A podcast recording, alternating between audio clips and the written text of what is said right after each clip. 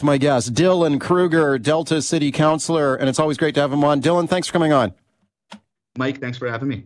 I always appreciate you coming on because I love to get a young person's perspective here, and you're one of the sort of dynamic young leaders in the city. What do you think when you listen to Mr. Wonderful there, Kevin O'Leary? Look, stop buying the lattes, okay? Make your lunch at home. Stop wasting your money. What do you think of that message? Look, I uh, I also like Mr. Wonderful. I think he's very entertaining. I enjoy listening to him. And I'm all for scrimping and saving. Don't get me wrong, but I, I think it's a little bit unrealistic to say that you know folks just stopped buying their lattes and started making their sandwiches at home it would make such an insurmountable difference the difference between being able to have a down payment and not so let's go through that mike so like his first point sure. on the lattes okay five dollars a day for a latte first of all a lot of people don't do that but let's say you did let's say we, we i i buy a five dollar latte five days a week when i go to work uh, and i forego that that's a hundred bucks a month that's twelve hundred dollars a year so if I forego lattes for about 100 years, I might have a good down payment there.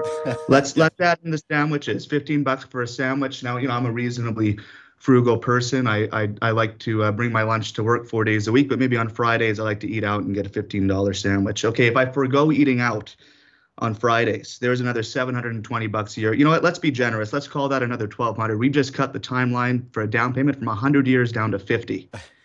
So I just want a little bit of realism when we realize the gap that we're in and the crunch that those under 40 are in in this very serious affordability crisis. Okay, let's listen to a little bit more of his advice here. Get your thoughts on this. So here is businessman Kevin O'Leary. He's been uh he's been one of our favorite guests on the show here in the past. Here he is advising young people, stop wasting money on clothes that you'd hardly wear. Have a listen.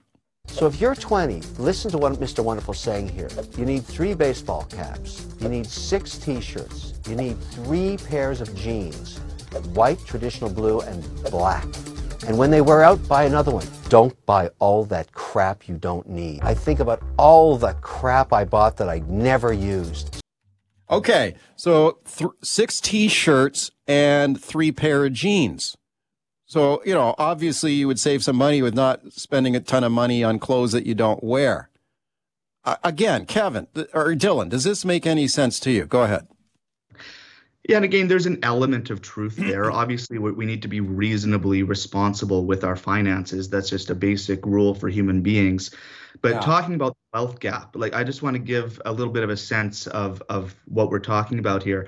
The wealth gap between those over the age of 60 and under the age of 40 has doubled since the 1970s. It's doubled. Yeah. So if you are a baby boomer uh, under the age of 40 in 1989, uh, your generation controlled 21% of the wealth in North America. Today, millennials, the same age that boomers would have been in 1989, own 5%. Uh, a study came out by the National Bank of Canada earlier this year that said that if you're making a very high salary, $322,000 a year. I don't know anyone my age.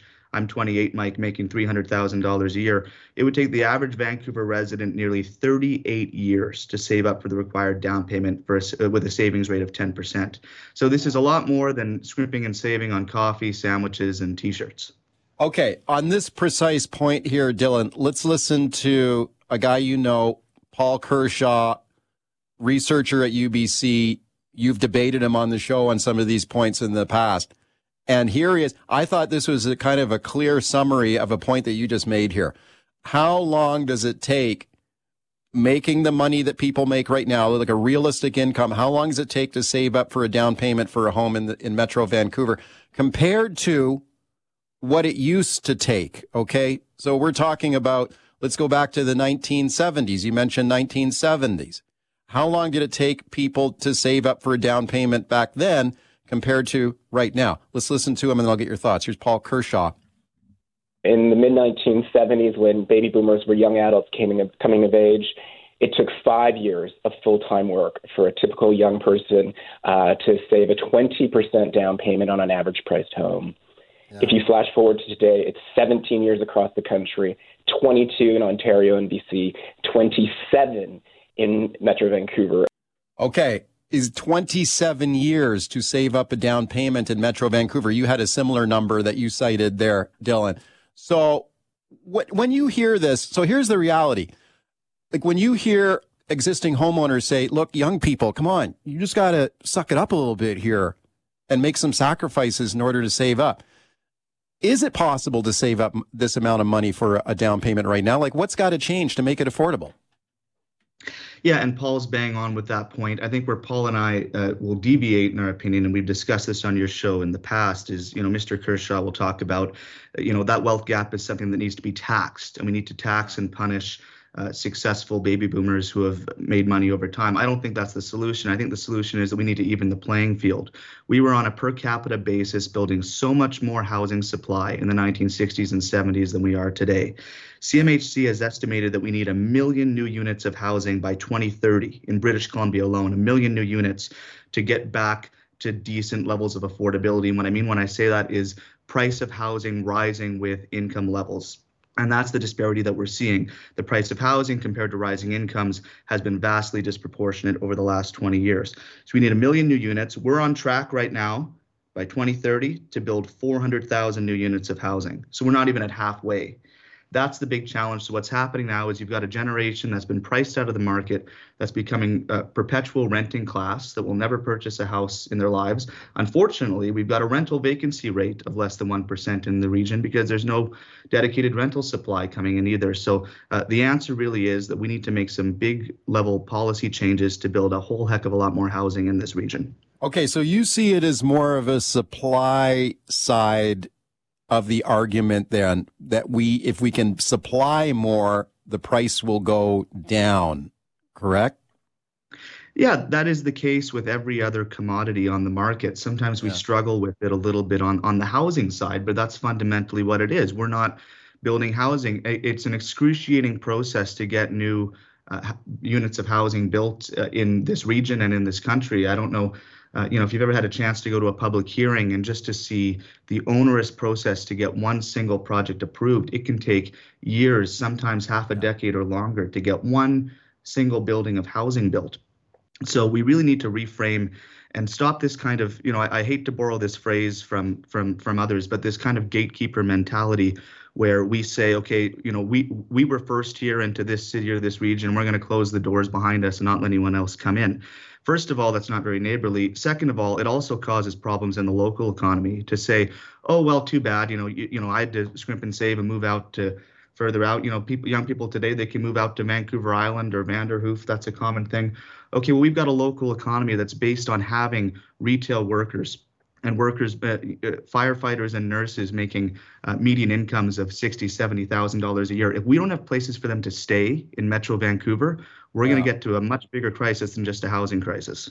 Okay, Dylan, please stand by. Let's fit in a quick break here right now, as we must do. My guest, Delta City Councilor Dylan Kruger, and we're talking about this difficult economy right now, especially in the housing market, especially for young people trying to break into a first home. Now, you heard some of the clips we played there from Kevin O'Leary, okay, the Canadian businessman, Mr. Wonderful. He says, look, a lot of young people are just wasting money. Stop buying those $5 lattes brown bag your lunch, cut down in the number of clothes you buy. Do you agree with them? Do you think that young people do waste a lot of money? Do you think if they got a little bit more discipline, they would be able to afford a home? You phone me and let me know. What is the answer here? Uh, you heard Dylan mention this idea of an equity tax on existing homeowners. This has been kicked around. Is that the answer? Spread that wealth around? Or we just got to build more stuff. If we build more housing, do you think it would be affordable? Lots of calls on this topic. We always do. Peter and Langley. Hey, Peter, go ahead. Yeah, thank you for taking my call. Um, so I'm old enough to remember Expo 86 and the effects of it, and I've always advocated for a 33% uh, foreign buyers tax. So if you're a foreign foreign person, you don't work here, you don't live here, but you're just parking your money 33% right off the top. That would free up more available housing because it would be unless you really want to park your money here, you're not going to pay the 33% because where I work, I see it firsthand where the effects of young people uh, not being able to live here anymore. Most yeah. of them either uh, pack up and move, they go to Calgary. So index this 20 years, people, and stop and think of where the workforce is going to come from. Because if uh, the idea of scrimping and saving is is is, is pointless. Because I mean, the percentage that you're talking about is what 10, 15 percent. Yeah. It doesn't make no difference at all. But the workforce is what really scares me because I see it firsthand now. Sure. Peter, people need a place to live. Peter, thank you for the call. Well, we have a, a foreign buyer's ban right now. Never mind a, a tax, correct, Dylan? That's right. We started with Yeah. a tax in 2017. Then the tax was increased under this uh, provincial government, and the federal Yeah. government has now instituted a ban on foreign buyers. So we, we knew that it was an element, a very, very small element of the market. The ban is in place, and the crisis continues to get worse. Yeah. Clint in Surrey. Hi, Clint. Go ahead. Listen, you're you're a thousand percent right, and Kevin O'Leary is a thousand percent right. These people, I I take the bus. I've got the money. I can drive my car around. Uh, You know, you know, with the gasoline price and all that. I don't. I take the bus. I'm 70 years old. I take the bus. These people, I I see them leave a half a latte or these these iced coffees or whatever they are. They must be five to eight dollars. You know, al- almost almost uh, three three quarters full in the cup in them. Yeah. They're, they're, uh, you know, these people can't save any money. They, they sure can. They can cut out all this stuff. I never did that when I was. Uh, I had, I had 19 percent. I paid for my mortgage in the Yeah. 70s, Yeah. and I scraped up enough money to get a house because I cut back on everything. I drove old cars and all that. These people went out and bought boats, motor homes, expensive cars, and all that. I, I don't feel a thing for these people. You Okay. know that. I know that. Okay, Clint, thank you for that call. We heard that a lot, Dylan, especially people look back at when inflation was running wild and interest rates went through the stratosphere back in the 70s. Your thoughts? Yeah, and and interest rates were, were through the stratosphere on you know fifty eighty thousand dollar homes. So I, I think the Right. proportion of payment was was still different. Now, having said that, look, th- there might be an element of society that the caller is speaking to, and and I don't know many of those people personally. I, I think a more realistic reality is I got people who I know in my life making you know good average incomes for their age, two two incomes in the household working really hard and just seeing the gap get get bigger and bigger and bigger. And if you've gotten to the point where you say, "Look, I'm never going to be a homeowner," then have your latte. Frankly, like Yeah. uh, have you know look forward to to having some small enjoyments in life if if Okay. housing uh, is is out out of the table. Squeeze in one more call. Aurora in Vancouver. Aurora, you have 30 seconds here. Hi, Mike. I agree with the last caller of 70 years old. I am on that bracket. On 1970s, I was paying 22% interest, but I'll tell you, I'm I've been here since 1965. I'm an immigrant, but I did five jobs to hmm. be able to save money. I never went to the restaurant. I never bought a coffee. I didn't go to the hockey games. I didn't go to any place, saving the money for a roof over my head. And now that I have it, now you're telling me you're going to no, you. I mean, this the situation comes over and, and tax those people that Yeah. have a house. No, I paid my my due, and I used to work for twenty five cents an hour, Mike. Thank, thank you, Aurora. I would love to keep listening to you, but uh, up against the clock. I certainly appreciate your call. More calls coming in. Dylan, we'll just have to have you back. Thanks for coming on. Thanks, Mike. Anytime.